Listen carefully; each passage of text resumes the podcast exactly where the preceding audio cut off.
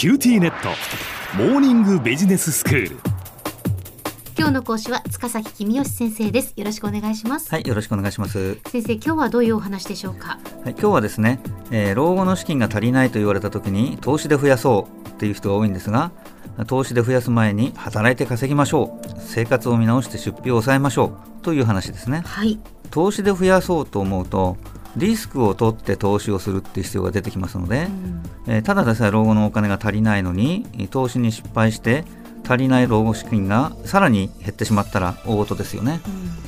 そんなリスクを冒さなくても働いて稼げばリスクなしで老後資金を充実させることができるわけですからね。まあそうですね。という話ですね。確かに働いて稼ぐというのが一番ですよね。できることなら。そうですね、ええサラリーマンの定年って、まあ、今60の人多いと思いますが、60歳の人って大体元気でまだ働けるので、定年だからって仕事辞めちゃわないで老後も働きましょうということですね。幸いなことに少子高齢化によって今労働力不足になっているので高齢者でも仕事を探せば何とか見つけることができるっていう状況にあります。はい。サザエさんに出てくる波平さんっていう登場人物だいぶおじいさんのイメージありますけどあれ54歳の設定なんですね。ねえ波平さんって若いんですよね、高度成長期の定年ってえー55歳だったわけですが波平さんを見てるとなんか55歳過ぎるともう仕事するの辛いよねっていう感じですよね。ですが今の60歳は波平さんより元気な人が多いのでそれだったら60歳定年で引退しちゃうのもったいないよねっていう感じですかね。はいで定年後再雇用っていうのをしてもらってもいいですしあるいは転職して新しい仕事に就いてもいいですし自分でビジネスを始めてもいいと思います。ただその場合大事なのはどれを選んでも大体現役時代より条件が悪くなることはあ覚悟をしておく必要がありそうだなっていうことですね。はい。それを覚悟した上で気持ちを切り替えて謙虚に働くっていうことがまあ大事かなという気はします。うん。注意すべきなのは現役サラリーマンの時代の序列を忘れるっていうことですね。定年後再雇用だと元の部下にお仕えすることになったりするわけですね、大変辛いわけですがこれはもう気持ちを切り替えるしかないと。ええ。あるいは大企業だのサラリーマンだった人が中小企業に転職したりするとついつい大企業ではといった話をしちゃって、えー失敗することがありますが、まあ、それは気をつけましょうと。うんあるいは自分でビジネスをする場合はお客様どんなにえー若い方でも、おまあ、とにかくお客様ですから大事にしましょうと。うん。年功序列など関係ないですよっていう話ですね。はい。それから専業主婦も働きましょうと。子育て中もできれば働きたいですが子育てが一段落したら大いに働きましょうで、えー専業主婦のおパートに関して言うと収入が一定以上になると年金保険料の支払いが必要になったりするので、まあ、例えば130万円の壁なんて言葉があって130万円以上稼がないように働く量を調節している人があー結構いるわけですね。ええ。でもそんなこと考えないで思い切り働いて200万ぐらい稼いでしまえばいいと私は思ってるんですけどね。はい。で厚生年金に入って厚生年金保険料払うとなんか払わなくていい保険料払わされてもったいないみたいな気がしてる人が多いんですが、ただ老後厚生年金という年金があ政府からもらえるわけですよね。うん。で女性は平均寿命長いので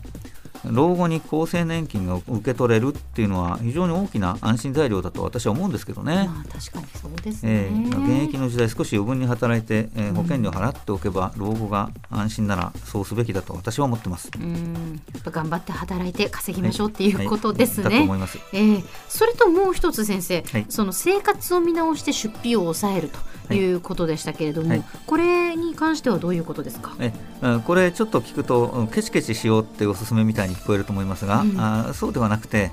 なんとなく払っているものを一度真剣に見直してみようっていうことを言いたいわけですね。はい。で例えば自動車って本当に必要か考えてみましょう。はい。まあ、田舎に住んでる人は必要でしょうが都会に住んでる人は自動車を手放したらどうなるかっていうことをちょっと一度真剣に考えてみましょう、自動車を手放して公共交通機関を使うことで、まあ、お金の面でも結構いいですし歩くようになるので健康面にもいい影響があるかもしれませんうね、ん。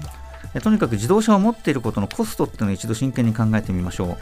車検とか税金とかだけじゃなくて何年かに一度自動車を買い替えるっていうことだってとっても大きなコストですよそうねですね。で実は私は自動車をもうずいぶん前に手放しました。うんで都会に住んでいるので、えー特に困っていません。で比較的贅沢にタクシーを使っているつもりですが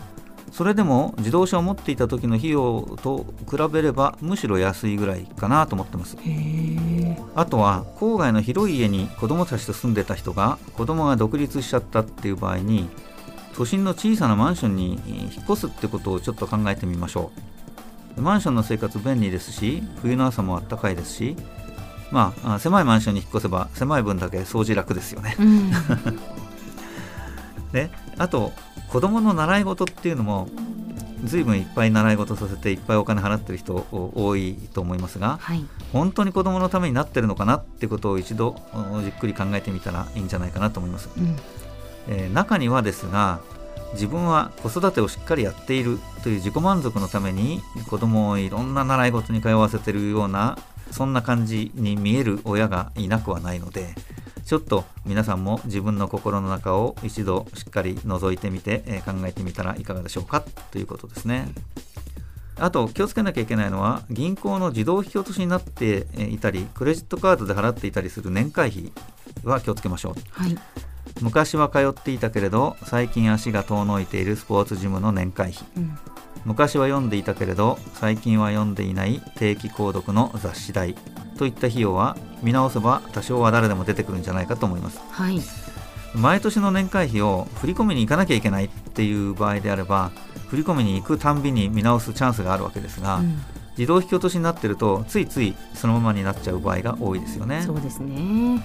でこのように自分が払っているいろんなあその比較的大きな項目をゼロベースで本当に必要かなって見直してみると意外なものが実はあもしかしたらこれいらないかねって気づくことがあるかもしれませんでは先生、今日のまとめをお願いします。はい老後資金が足りないと感じたら投資で増やそうと考える前に働いて稼ぎましょうそして生活を見直して支出を削りましょう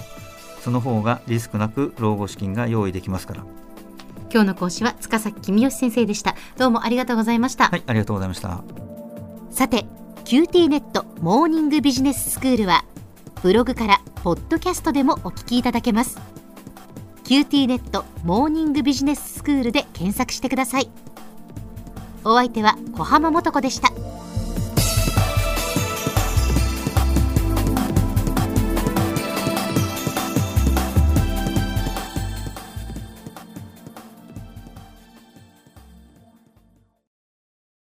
QTnet。乗り換えのご案内です。毎月のスマホ代が高いと思われているお客様 QT モバイルにお乗り換えください。あなた乗り換えるわよ。お父さん早く。乗り換えるなら今格安スマホの QT モバイル